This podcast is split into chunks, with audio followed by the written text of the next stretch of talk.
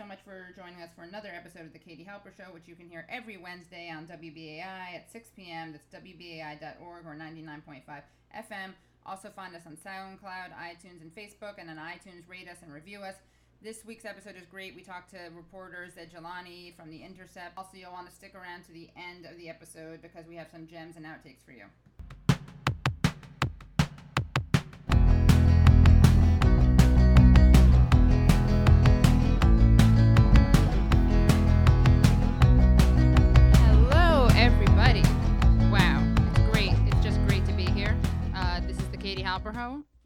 Oh my God, did I just say that? Did you say the Katie Halper home? Th- This yeah, is the, Katie, Halper, home for wayward leftists for and wayward progressives leftists, exactly. looking for a safe harbor in these uh, stormy seas. in these stormy seas. This is the Katie. I, you know what? We've talked about sex work before on the show. We're not afraid to talk about it. okay, I, I hear where you're going with The that. I'm Katie Halper Ho. The Katie Halper ho ho ho. And, Hey, hey, uh, hey. This is a uh, this is uh, continuing the war on Christmas. Yes, exactly. That's the hoe I meant, or a gardening tool, because I am a tool, and I, I, I think of myself as nourishing. Yeah, Are you oxygenating the soil? I'm fertilizing the soil. You're right? fertilizing Yeah, exactly. the soil. A lot of fertilizer Well, coming so out much of our mouths fertilizer today. coming out of every orifice. I'm, Honestly, I'm just listening honest. to y'all to see how you're going to navigate out of this muck. Ooh. Well, this is the Katie Halper Show. I am Katie Halper. All right, and I'm Gabe Guadalupe Pacheco, uh, here in the second seat at the Katie Halper Show. And of course, uh, we're here with Reggie Johnson, our Hello. uh, engineer in chief. Hello. So excited to see you this week, Guadalupe, Reggie. huh? Yeah. Guadalupe. Yeah. Yeah. I learn something new every day. You know Yeah. what? That's an Easter egg for any of our uh, I did not know that. listeners. I didn't yeah, know that. Huh. just letting them find out wow. new things about me wow. every episode. You were named after an Easter egg.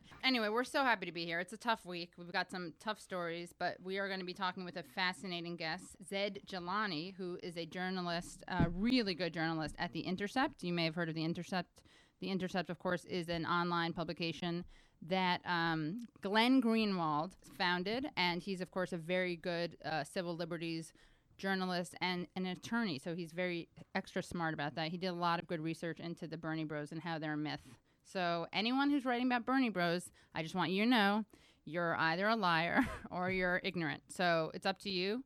You can call in and explain, say, well, s some people, you know, they, they are able to found their writing careers on a myth. on a myth, right? You know, like uh, like Holocaust deniers. Right. You, oh, I thought you were going to say like Holocaust writers who covered the Holocaust, and I thought you were coming as a denier, which you're not. 'cause we don't accept that. Eh, right. That's No, correct. no, but- Not a denier. So we're going to be talking about some really hard subjects today, like the shooting that happened in Orlando and um, what's going on in politics, what's going on in the world of Islamophobia. But we thought we'd enter in, uh, just kind of ease our way into it with a new segment that we're going to do called Today in History.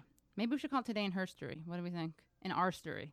Our Today in our story. story. Okay, cool. We're pretty inclusive here. We're pretty very inclusive. So, Yeah. Our story. um, oh, I get it. Our story. Yes. Okay, I, I get it. I'm slow on these things. So, so June fifteenth, in 1752, Benjamin Franklin proved that lightning is electricity. Also, Woodrow Wilson, Prezi Woodrow Wilson, signs a bill incorporating the Boy Scouts of America, making them the only American youth organization with a federal charter. and a pretty benign youth group. I mean, most Yeah. most youth groups in history are not. Did they- not it- have anything on Nazi Hitler Youth Group, which which our last pope, not our present pope, but our last pope was part of. Ratzinger. Ratzinger, Yeah. Ratzi. And then, um, oh, I want to give a shout out to um, Massachusetts Bay Colony because in 1648, Margaret Jones is hanged in Boston for witchcraft, and it's the first such execution for the Massachusetts Bay Colony. But Boston always pushing the limits. Yo, shout shout outs to our primitive traditions. Yeah, we've done SO. we've done it here too. Uh, you know, just a little bit of femicide, no yeah, big deal. No NBD. NBD. NBD. We- We're internationalists at the end of the day, so we that would like be to. considered a hate crime, right? Uh, if you're witchophobic, I guess so. Yeah, if you're against Wiccas. And I Okay, guess yeah. that would be considered a terrorist act as well. Oh, we're gonna get into that. Hey. Don't don't don't ruin Hey. the. Yeah. Okay. Well, Uh. hey, you just hey. I know. I- Well, I'm- you I'm know what? looking at This, is actually another thing related, unfortunately, which is, in, but this is a good thing. In 1667, the first human blood transfusion is administered by Dr. Jean Baptiste Denis, Not a Jehovah's Witness. not a, Je- neither a Jehovah's Witness nor a Christian Scientist, oddly enough. And birthdays, we gotta wish a happy birthday to someone. Happy birthday, O'Shea Jackson, aka Ice Cube. My favorite of the rappers whose name starts with Ice. Me too. Yes. now another thing, Not to be Ice confused Cube. with Ice T. lovable- He's a terrible actor. well, Ice T is terrible. Ice Cube is a decent actor. Ice T is one of the worst actors I've ever seen. yeah, but you you still love watching him. I gotta watch. I gotta Yeah. watch. I'll tell you this though, when Ice he's on Cube. Law and Order SVU. I love all of his Mhm. albums. Uh, America's Most Wanted and uh, what's the other one? Predator. Oh, I, forgot. Oh yeah. yeah. That's a It good was a one good too. day. Not Right. super predator, Right. which is a Hillary Rodham Clinton Hit. term. It's That's a one of her hits. Yeah. But just predator. So on Sunday, a gunman killed 49 people and wounded uh, 53 at Pulse, an LGBT nightclub in Orlando, Florida. And it's the deadliest mass shooting in modern U.S. history. And um, more information has, beco- has begun to emerge. And we're going to talk about that information with Zaid Jilani. Is Zaid, are you there? Yes. Hi, thanks for coming. Yeah, it's great to be here, Katie. Um, we we know each other from uh, the uh, internets, but we don't know each other in real life. So uh, we now know each other over the, the telephones. Very exciting. And as I said, Zaid is at the Intercept, and you can find him on Twitter. What is your handle again? Uh, it's just my first and last name, so uh, Zaid Jilani, Z A I D J I L A N I. This guy. I mean, I see him on Twitter, and he's fighting the good fight. Fights a tweets up a storm. Really gets in there. We're going to talk about a lot of things with you because you're you're kind of a, a renaissance man. Uh, of all things Yeah, yeah. political, I right? guess, I guess so. Put up. You can put Yeah, it on, maybe you could say that. on your website and you can quote me. Kate, you know, a Renaissance man. Ha, hey, Finn, Katie Halper. Can even say the Katie Halper show said it. Do I have consensus in the room? Yes. Yes. Okay. Sure, Cool. We, we reached sure. quorum. Have you been following the updates about the shooting in Orlando, or are you just are you mostly focusing on the responses of our great politicians? No, I mean, I, mean, I think I've been I've been following both, um, just because I, I mean they don't often have a whole lot of relationship to each other. I feel like, you know, politicians they I feel like they you know they have sort of preconceived narratives to this kind of event, right? And they sort of jump to the narratives, and sort of waiting for facts to come out or for investigations is not necessarily the most interesting thing to them always. Right. Um, So why, Yeah. right? Why? It's like instead of finding out what happened, you just say what you, the narrative that you would like it to fit into, and then whether or not that narrative is applicable, you've already kind of gotten into the into the um, ecosystem, into the ether, and um, that's really the point, right? I I think it's most apparent in the presidential race. I mean, cause, because you, you sort of saw Donald Trump immediately come out and say, "Look, ha, I'm right. Look, I, this person, he's he's you know of Islamic type origin, and I've been talking about that. His parents were from overseas, which is not apparently, I don't think in any way a relevant fact, but you know he brought that up. Um, he started talking about refugees, which is also not relevant to the Right. situation. Um, it's basically, you know, he's just saying, "Ha." It's like it's like what happens on Twitter normally. It's like when there's an event, everyone's like, "Ha, this confirms my bias and ideology." Right. But now this is like spread to like presidential politicians like Trump, who actually has sort of been raised through fire by Twitter. So it's kind of like he took his Twitter persona Right. live into the arena. But like the problem is, the bigger problem is, and Trump is, you know, Trump is just a mad dog at this point. I don't even think he cares about winning. He's just like going out there and doing stuff. But the problem is, many other people in the political spectrum reacted the same way. Um, many, you know, there was actually a member of Congress, uh, Nunes, who today started penning, uh, pushing around a letter to his colleagues saying that, hey, look, the Orlando shooting shows that we shouldn't reduce FBI spying powers and surveillance powers. We should. Those up- powers right. are really, really important. And look at what happened to Orlando. You know, Right, and, right. and and there's no evidence thus far that that would have helped in any way. Like the FBI Right. had already questioned and cleared this person. Like it wasn't a matter of like not having enough surveillance, right? So many people, unfortunately, have jumped on this bandwagon. Unfortunately, Trump is the most sort of colorful and entertaining and uh, obnoxious version and variation of that. But many people have sort of said, "Hey, look, this confirms my agenda." Oftentimes, their agenda has nothing really to actually do with what, what the event that actually right. happened. So, well, what about uh, Hillary Clinton? Also came in too, correct? And and uh, and and sort of pinned it on radical Islam. Clinton sort of previewed her foreign policy strategy in re- response to this, you know, saying that, hey, we need to start looking at social media how ISIS is inspiring people. We need to, you know, ramp up the air campaign, all these things. But, like, again, like, we don't know of any operational link between ISIS and the guy who did the shooting. And we honestly don't even know the real motivation for why he did the shooting. Like, we have, like, conflicting narratives based on Right. anecdotes, based on, like, one or two facts we don't even have the 911 call that he made, right? You know, people have made requests for that.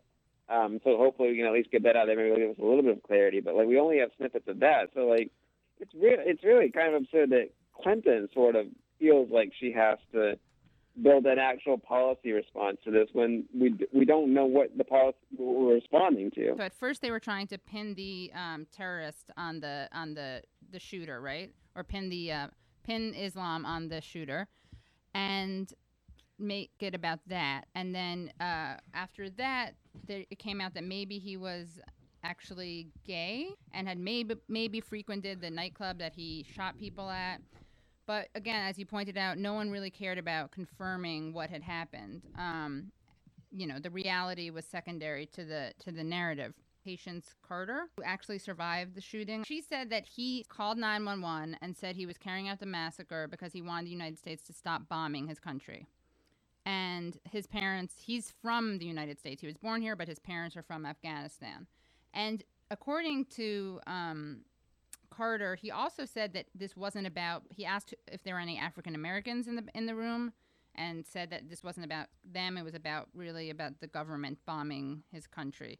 And and you have an article that you wrote at the Intercept, and, and your article is called "Donald Trump and Hillary Clinton Call for Bombing ISIS After Orlando Shooting That ISIS Didn't Direct." Well, I mean, the interesting thing, I mean, the interesting thing is that, and, and neither Trump nor Clinton put out like a detailed plan for like, okay, this is what we're going to do in terms of bombing or ramping up this or helping the coalition, that sort of thing. So it, it may be that both of them are just posturing politically, but it's still sort of a matter of like, without having any evidence that this guy had acted as part of ISIS. I mean, he may have mentioned something about ISIS on the 911 call, is all we know.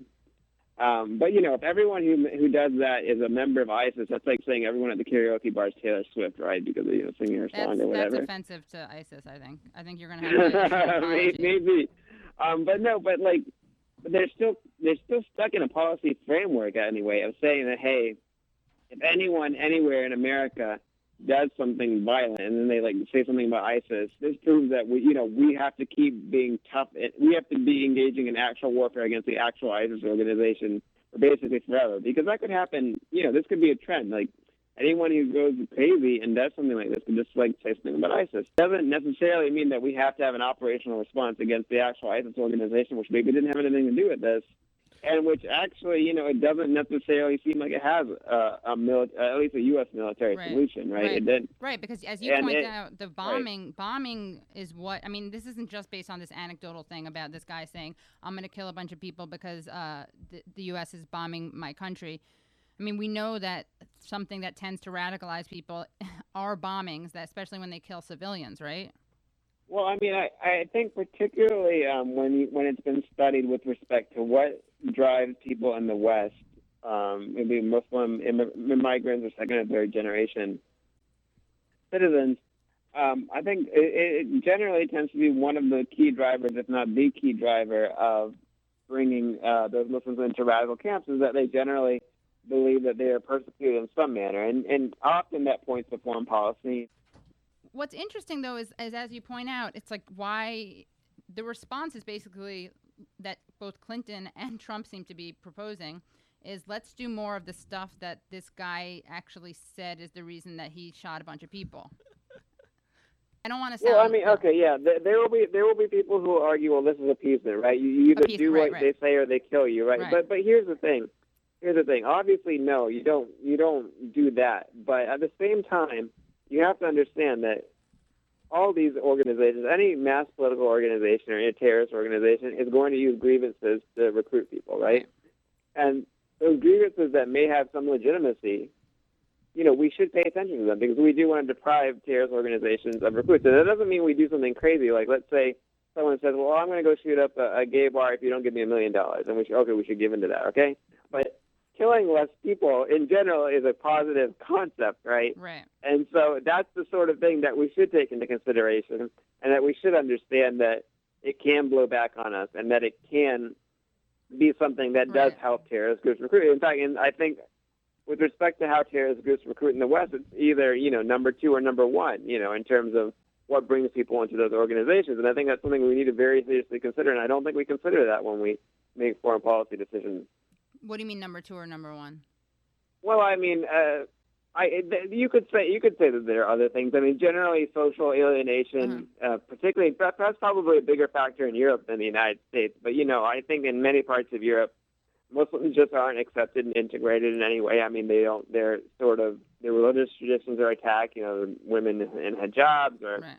men in skull caps, or uh, you know, they're ghettoized. They're very they're very isolated and they're not integrated in a way. I think that also could help lead to radicalization. But I think you know I think that foreign policy is generally one of the top, if not the top, um, things used for recruitment, and I think things that do cause people to feel radicalized because they feel like they are under attack, right? Right. Um, There's it's not too different. I mean, it's not too different than like let's say uh, you know kids joining gangs, right? Mhm. Like kids feel like you know they can't get ahead of life. They're under attack. Uh, they they get roughed up by other people or by police, and they say, "Hey, look, I, I can join this group and they'll protect me," right? right.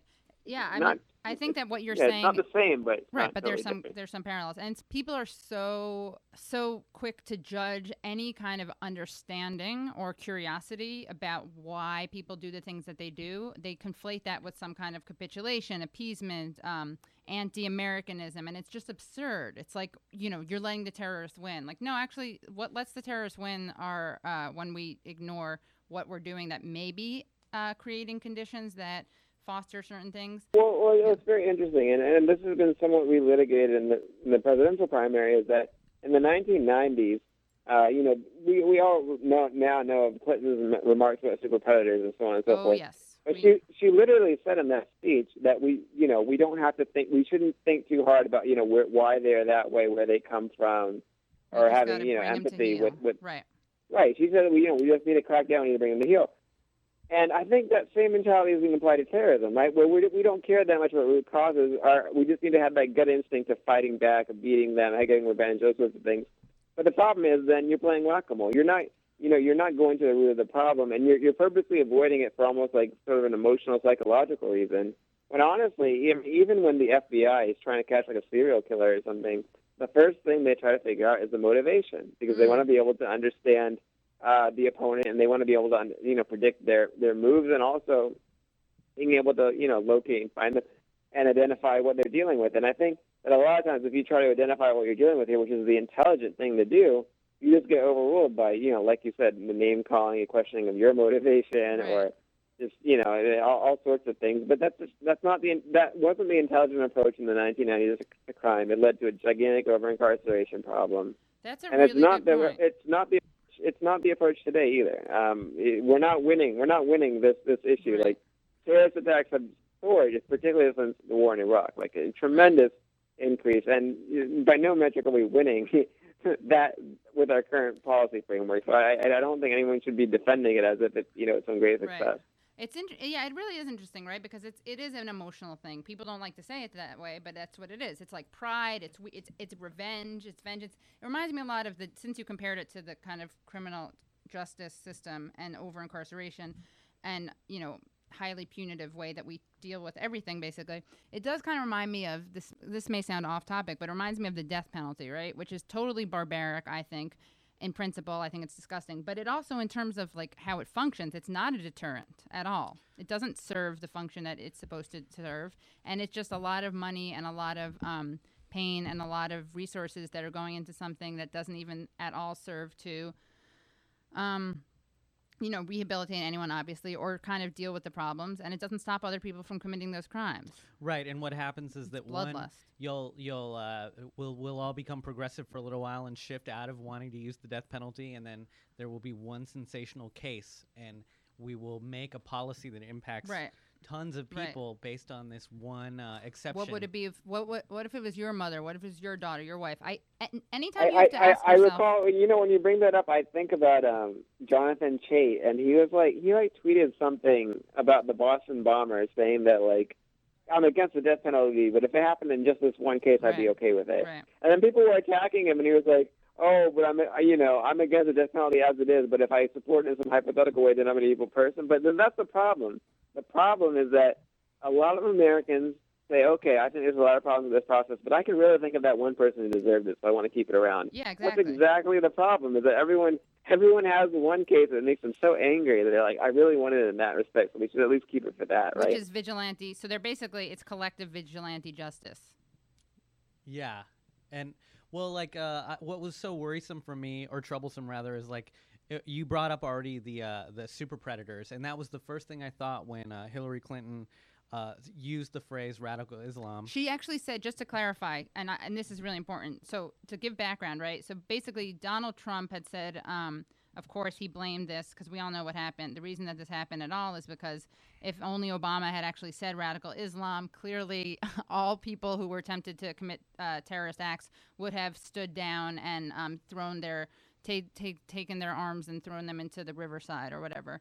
Um, uh, what is that? I'm down by the riverside, the riverside, right? Um, but so he he tried to blame this on on Obama on Obama not using the the word radical Islam because that's some major litmus test, and Obama refused to take the bait. Right, he wouldn't um, use that term, but Hillary Clinton actually, where we have this, she was on Morning Joe, and uh, she was asked about kind of uh, the t- the phrasal- phraseology, and she said, "I've clearly said many many times we face terrorist enemies." Who use Islam to justify slaughtering innocent people. We have to stop them, and we will. We have to defeat radical jihadist terrorism or radical Islamism. Whatever you call it, it's the same. So, as you pointed out, Gabe, she said radical Islamism, but um, Boom! I just missed the ISM no, but at the it, end. what's interesting about that is so Islamism is isn't radical Zaid isn't radical Islamism redundant?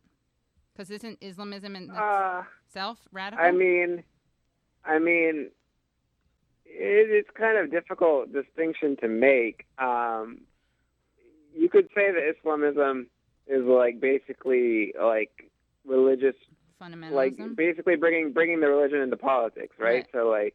You could say that like the party that runs Turkey, AKP, which is Erdogan's party, is an Islamist party, but like for the most part, until very recently, they didn't necessarily emphasize religion all that much. So it's like okay, I, right. I, I almost, you know, and, it, it's a difficult thing to say, but I think that the point you, you guys are making is that she did actually use this, um, either the phrase or a very close Right. phrase to what Obama avoids, Right. um, and it's felt intentional, right? Because this is someone who totally. protests, you know, everything when she Yeah. brushes her teeth in the morning, Yeah. right? She has she plans things out very meticulously, yeah, so she's it like Crest seem like or Crest or um, what's the other Crest or what what what do you want? What do Colgate. Col- what, do- Colgate? Crest or Colgate? what every do you day. guys use in this Yeah, exactly. But but it's what's interesting is that not only does Obama not use that word, but um, even Bush said there are thousands of Muslims who proudly call themselves Americans, and they know what I know that the Muslim faith is based upon peace and love and compassion. Uh, which is cute because I, I doubt he ever cracked open the, a co- copy of the Quran. But anyway, at least he, he was kind of more woke on this issue than Hillary. But I find what what Hillary did, obviously, it's Machiavellian, and that makes me sexist because I'm supposed to pretend that she doesn't ever make any political calculations because she's a woman, I guess. And you're a misogynist. I'm a self-loathing woman, yeah. Yeah. But you know that Bill and Hillary were in the. They were like, so, so I'm going to call it Islamism, and that way my bases are covered. So if they say I said radical Islam, I said I did not say that. I said radical Islamism, but I'm also going to shift towards Trump and end. Okay, end scene. And I would just like to interject this word into the into the political discourse. What we just saw Hillary do, letting Trump frame the debate and discourse, that's called a Trump pivot. Trump pivot. Trump pivot.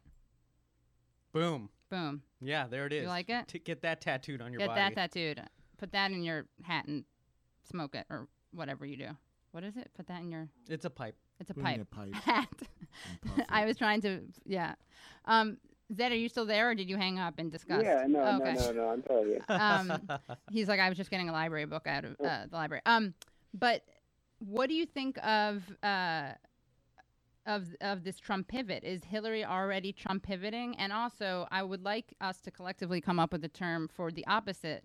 Um, actually, basically, it's an it's a move that accompanies the Trump pivot in terms of choreography, which is like the Sanders shift, the Sanders slip up, the Sanders slide. When she goes towards Trump and goes away from Sanders, what should we call that? The Sanders shuffle. The Sanders Trump is- I sorry shuffle. I mean, shuffle. You like it? Okay, the Sanders Yeah. shuffle. So she's she's uh, Sanders shuffling and Trump pivoting, but um, and John Kerry, who is the the secretary, you know, Secretary of State, he also didn't want to uh, was was loath to use the word uh, Islam, radical Islam. In fact, he did not. So you have um, you have Clinton and Trump closer in their um, in their words. Is that just like is that neoliberalism in a nutshell? What we're seeing right now? I mean, it, you know, part of it is like, is she pivoting? I mean, I, I, I don't know. I guess do people define pivoting as you just just you moving on the political spectrum, but it, the motivation doesn't matter. Because what I would think is like, it's not just a matter of her being political and saying, okay, I want some of Trump's supporters. It could just be that she believes that, you know, that's her worldview, right? Right. Um, so I don't know i- if is she pivoting or not. I mean, it seems like she might be in that she's not addressing this towards Bernie Sanders and his supporters, but it may not necessarily be that she's doing it just to try to get. Just- That's just it may just be that's her world. So you're you know, saying that they may actually about it. right. I mean, I would say that I could imagine when people say, you know, if Trump were in office, it would, it would be so terrible, and and we we the foreign policy stuff would be so terrible, and she's so experienced, and I always say, well, yeah, that's kind of the problem is her experience in foreign policy. Um, but I always imagine I could see because of his politics and her politics, I could imagine Trump getting involved in fewer wars, but like totally torturing people. Like I, that's kind of how I see it. Um, not I, making. well, it's interesting. I'm I'm working on like an anthology. It's probably gonna take a while for it to get it done, but I'm working on like a a longer project that like has their history on talking about foreign policy, like everything Trump has said, everything Clinton oh, has said. interesting. And um, I think that's probably that. You know, that may very well be the case. In that, I think Trump seems overall to be skeptical of foreign involvement. Right. In that, sometimes he's like, okay, yeah, like with the Iraq War, like when the vote was like right after the vote was happening, right, the vote was happening, he was like, okay, I guess we should do it. Like he did, he was very resigned sounding. Like, well. He wasn't enthusiastic about it, and like almost immediately after the war started, he's like, "This war sucks. I hate this. Like, why are we why are we wasting all this money and Bush stuff?" is an idiot, right? Yeah, and and with Clinton, is Clinton was like fairly supportive the entire time. Like she just like it seemed like the only time she kind of backed off was for political reasons later, right? Like she didn't. She, she, she her heart actually seemed to be fairly into it.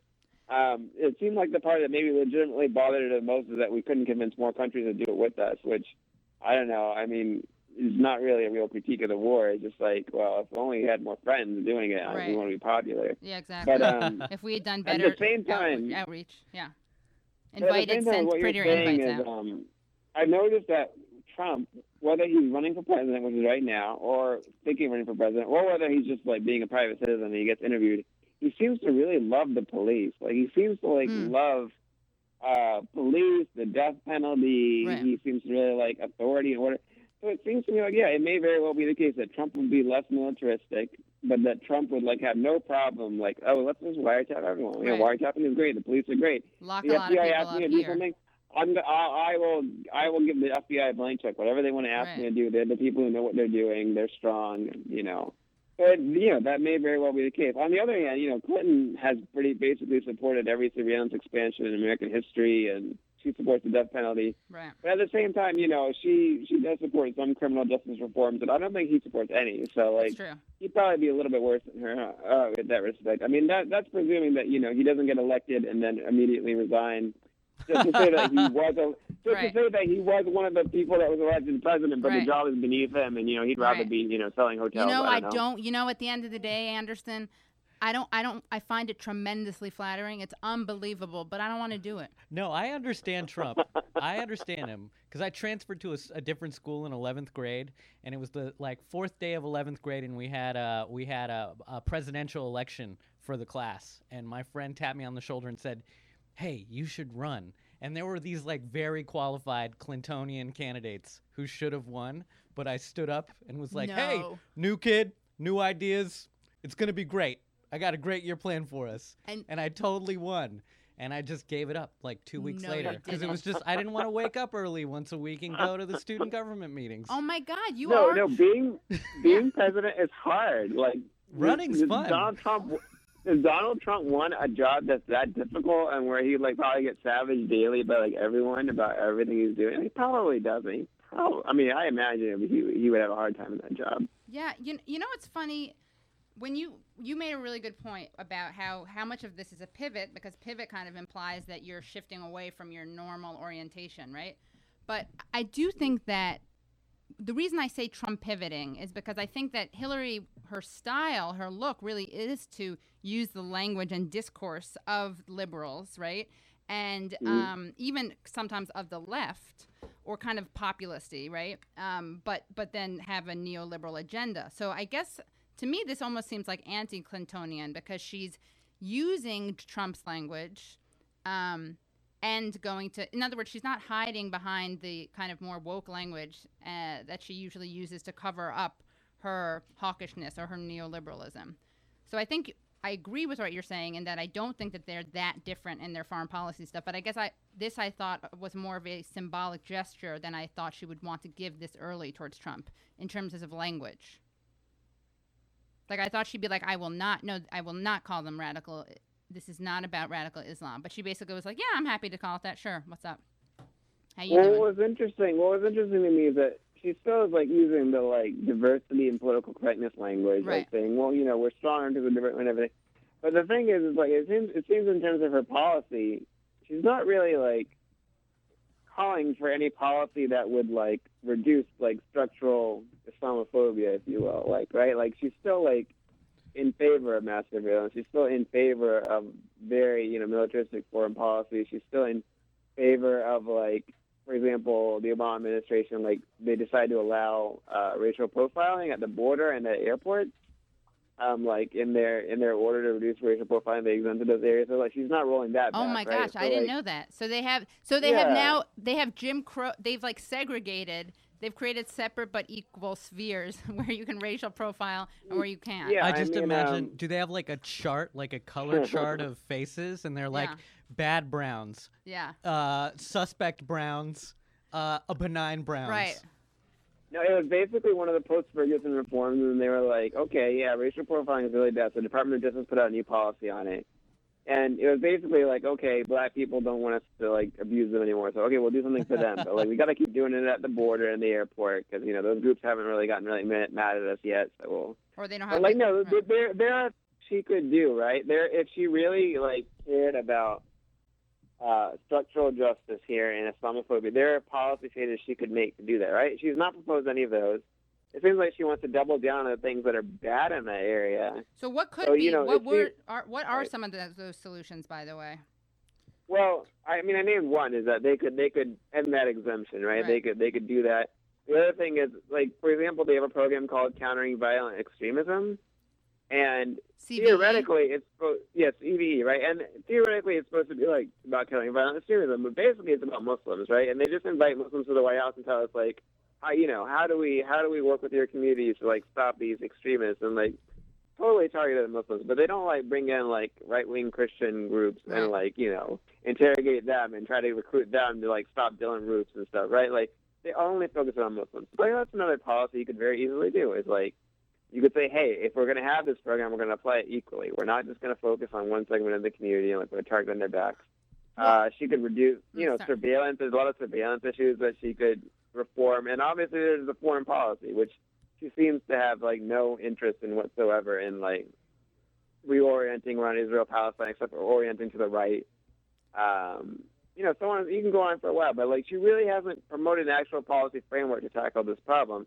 The only She's the very good that friends with Bibi though. She loves Bibi. no, I mean the, the fig the fig leaf is to say that we love Muslims and Right. we like diversity and we're not we're not about hate. Okay, it's entirely like rhetorical, which is important. I mean, it is Right. actually important to, for a leader to say that, Right. to say that we're not about hate and all that. But It's kind of a low it has bar. to be backed by policy. It has to be backed Right. by policy, Yeah. right? Your Right. job is to be a, policy implementer. That's No. what a president is. So You just have to say it. Yeah, I'm all about the it. thoughts and prayers. Exactly, exactly. You got to say it. It's magical Yeah. thinking. Yeah. I, I love you. I love adorable Central American children. I think that we do need to send a message to them. They're adorable. I just want to turn you right back around, just just nudge you right back to the border. Go back to Honduras, where um, I helped destabilize that region. You're welcome. Uh, not to brag, uh, humble brag, NBD, no big deal. But yeah, uh, I did legitimize the coup ex post facto, so enjoy it.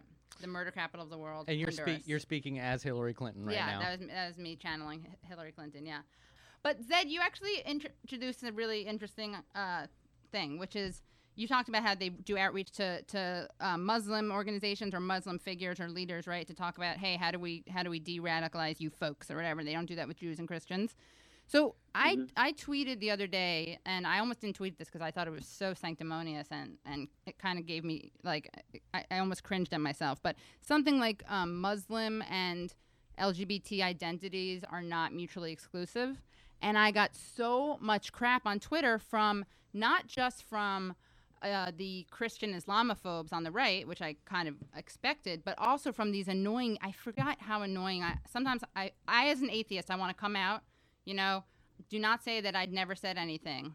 I am coming out and repudiating the actions of atheists, the really obnoxious ones, the ones who tell you that they're an atheist. Like the Yeah, I mean, um, Yeah.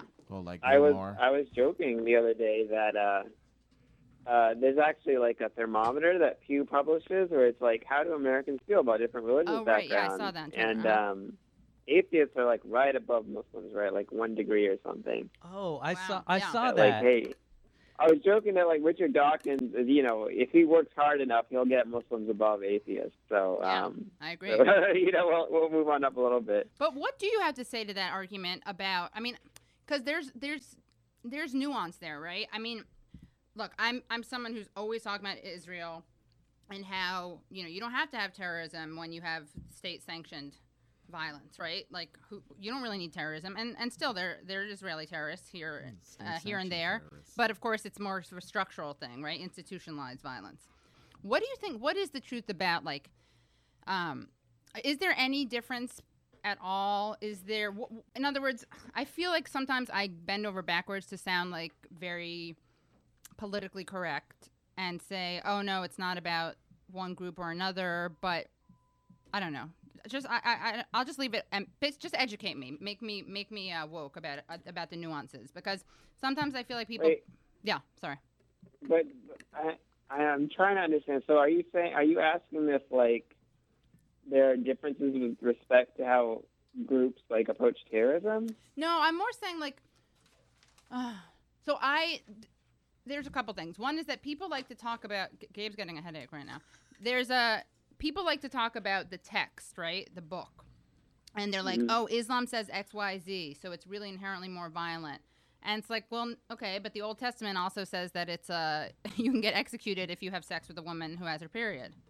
Um, you're welcome. Uh, Yeah, that's the true. two following uh, religions. true, But um, it's clearly not a, a, a like a text th- thing, right? It's not about the actual rituals or the rules of, of the three religions.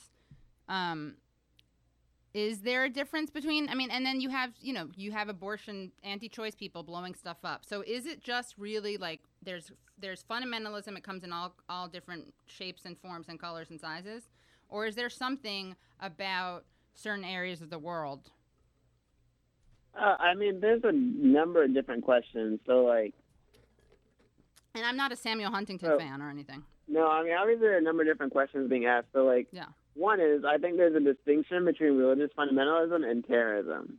So, Yes. for example, you could be very super deeply devout and strict and very conservative, but not be at all involved in terrorism. Like an and Amish you person. can be like, yeah, and you can be like almost completely secular and be involved in terrorism, which That's actually totally happens true. to be the like case. the weatherman. happens to be the case with like tons and tons of Tamil Tigers. Tamil Muslim Ki- terrorists. No, I mean even the Muslim Oh. terrorists, like the people in Paris, were very secular Right, in their right, lifestyles. right. Like everyone who knew them said they were extremely secular. Right. I just wanted to give a you know, shout out to uh, Tamil Tigers because they were early on in suicide bombing. So No, I mean, uh, no, n- yeah, n- very few people know that. I mean, I think like when you ask like my parents, they know that the Tamils invented the suicide bomb because they're Pakistani, right? Because that was Alright. their subcontinent. Um, but no, very few people know that, and they're atheists. Um, but yeah, no, I think that. Look, I think that a lot of the people who who who commit terrorism tend to be like young men. Like Right. that's probably like ninety five percent of like people who commit terrorism tend to be young men. Young men are are they tend to have the energy to do it. They're angry. They're often misdirected, Stamina. and like you know, and you can fall into all sorts of ideologies and and and direct the anger, whether it be Islamism or a secular ideology or you know something in between. Um, and with respect to how reli- and the fundamentalism question is a different question because I think that yeah, I do think that there that there is really um, harsh religious fundamentalism in parts in, in some Muslim majority countries. Um, I don't think that often manifests itself in terrorism or violence. Like often it doesn't at all. Like Right. it manifests itself in very different ways, like a very different sexual mores or family structure, that sort of thing. And I think that's I think that is a legitimate issue um, to be discussed. But I think you should just separate that from terrorism because that's not, most for the most part that's not really a threat to like the United States Right. or the West or anything. That's more of an internal issue, Right. like an internal like you see like you can read like things that happen in Iran. Like there's a real push by younger Iranians for more social freedom, right? and there's a very there's often a harsh pushback from older Iranians or people in regime or clerics against that, right? But I think that's primarily internal to Iran. It's primarily not really all that violent, or it's not terroristic, but it is sort of an issue that's unique to maybe like Iran's interpretation of religion and Right. something that maybe you wouldn't see happening in the United States, right? Mhm. I think that that is a legitimate issue, but I think people just need to understand that doesn't mean it's like a unique threat to their lives or anything, right? It's just it's just a matter of religious evolution and struggle and pushback that has happened in many societies over many years, I think. And you know, it's really fascinating because when you were talking about how there's a lot of secular people who, like the people in France, what's kind of uh, ironic is that you know so many uh, Islamophobes and people who are ignorant about Islam, they conflate everything together, right? So like you're Muslim, you're Arab. They don't know that they're Arabs who aren't Muslim. They don't know that they're Muslims who aren't Arab and everything. But this Muslim identity, which in theory is a religious one, becomes kind of a cultural one, right? Because Well, you know, th- there's a great satirical film called uh, Four Lions, and I don't know if you you guys have you seen that movie? no, but we should do it. I It's would, on I my would to-do highly list. recommend. Cool. Yeah, highly recommend everyone and everyone listening to watch the movie because I think that movie portrays it probably more accurately than like any other movie. In that you have like a group of Muslims uh, who are Muslim Brits, and some of them want to commit terrorism, and they're like a group of friends. And you you'll you'll see how their level of religiosity really does not correspond to like who wants to actually do that and who doesn't. Right. And a lot of it is because they have an identity that transcends religion. And to some people, it's cultural or ethno-nationalist. Um, and you see how like British people treat them. They kind of assume that the most religious among them are the ones who like really want to go blow stuff up, but it's Not not necessarily the case. And we've seen that in I think many of these terrorist events. I mean, the, the Well, young the man in come- Orlando didn't didn't seem all that religious to me either from reading right, about him. Right. Well, make we would love to have you back on. Can you come into New York City? Well, just come in. You don't have to do it just for this. Next time you're here, make sure you do come into Sure. the studio. Call again. We'll have even better technology. We won't have people having like, um, uh, you know, Quaker meetings outside. Except Quaker meetings aren't noisy, so that doesn't work. Whatever. Revival meetings outside. Um, and again, Zaid Jilani, thank you so much. You guys can find him at the Intercept. Such a great, such a great, great, great journalist. So happy to have him here. And I'm Katie Halper. I'm here with Gabe Pacheco and Reggie Johnson. We're here every Wednesday, 6 p.m. Camille LeBlanc. And um, check us out on iTunes, on WBAI. And also, uh, Gabe has a show Wednesdays, a very funny show called Funhouse Comedy. 10 p.m. It's it's at Pete's Candy Store here Yeah. in Williamsburg. And we will see you next week. Okay. Thanks so much. Bye. Please enjoy the following outtakes. And Gabe, you have some insights into this that I want to make sure you you get to. But I'm so excited that you gave me this opportunity because you know I just I finally read Think and Grow Rich, Oh, and nice. I I finally read uh what's the other one that I read The Secret, and uh you know whenever I hear thoughts and prayers, thoughts and prayers, you, you gotta the thoughts are what's really important. Right. You know you gotta be positive, and if you put positive thoughts out there, they will manifest into a positive reality. And so I get it. If we all just think about not being violent, Mm. um, that will that'll happen. There's no reason that we have to implement policies or uh, any sort of gun control. We just have to I see pray you're it saying, out right. of existence. pray it out of the system. and if we pray it pray out of the the, gun system, violence away.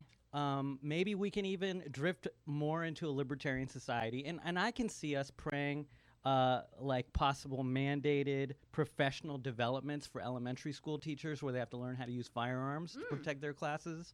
I can see us praying into existence metal detectors at all churches. Ooh, I like That'd it. be great too. What about mosques and synagogues? Uh, are you, you going to be so uh, I'm all inclusive okay, with good. that. Uh, Unitarian churches Good. too, Hindu temples? Hindu temples, and uh, oh, what what else? I was thinking about like um, we could pray into existence maybe like armed security cameras. We'll put some machine gun turrets on the Ooh, I cameras, like so when they pivot and turn, we don't even have to have a real person in there. If someone comes into the room that looks like they're going to cause a problem, boom. That I like it. So can they racially profile these these uh, security camera weapons? If we pray hard enough. we pray hard enough. Okay. Th- this has been Gabe's um, uh, self-help spin of the news. Basically, this is this is Gabe's alternative to actually passing any laws that'll address any problems or making any systemic changes. And uh, I like this. I like this plan. Look, I'm all about positive thinking. He's a, it's a power of and, positive and, thinking. and it's an American tradition. It, that it is. Thank you. Wow, we need to sign. We need like a the more you know. Reggie, laugh into the mic. So so Zaid, I just want you to know that we have a tradition on the show that my co-hosts Gabe and the engineer Reggie they laugh, but they like stifle their laughter, which is the exact opposite of what you'd expect on a radio show. I may or may not be getting dark money uh, funds from the Cato Institute and the Koch brothers for this last segment. So Th- yeah, the, unclear. We're also joined by uh, in studio the silent, the fox, the stealth fox. I'm not objectifying you. I'm just trying to say that you're like sneaky because no one knows you're here. Um, my imaginary friend slash Camille LeBlanc. Anyway, we're so happy to be here. It's we're of course joined by a creaky door. We love that ambient noise that on- you can only get at a place like WBAI, the artisanal radio station. the station. artisanal mom and pop radio station. Um, hold on one second, guys. Can, is there a Boy Scouts meeting that's taking place right outside the door?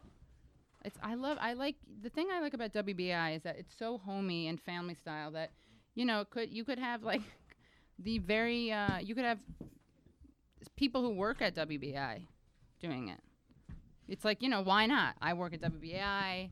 I, I know how radio works. I know how thin the walls are, but that doesn't mean I'm not going to have a meeting right outside. This is like a radio show about what You is Camille, said- laugh into the mic. Laugh it's into the mic. artisanal. It's You said it's artisanal. Now, artisanal is, it, um, implies like some level of. Um, it's, it's usually expensive.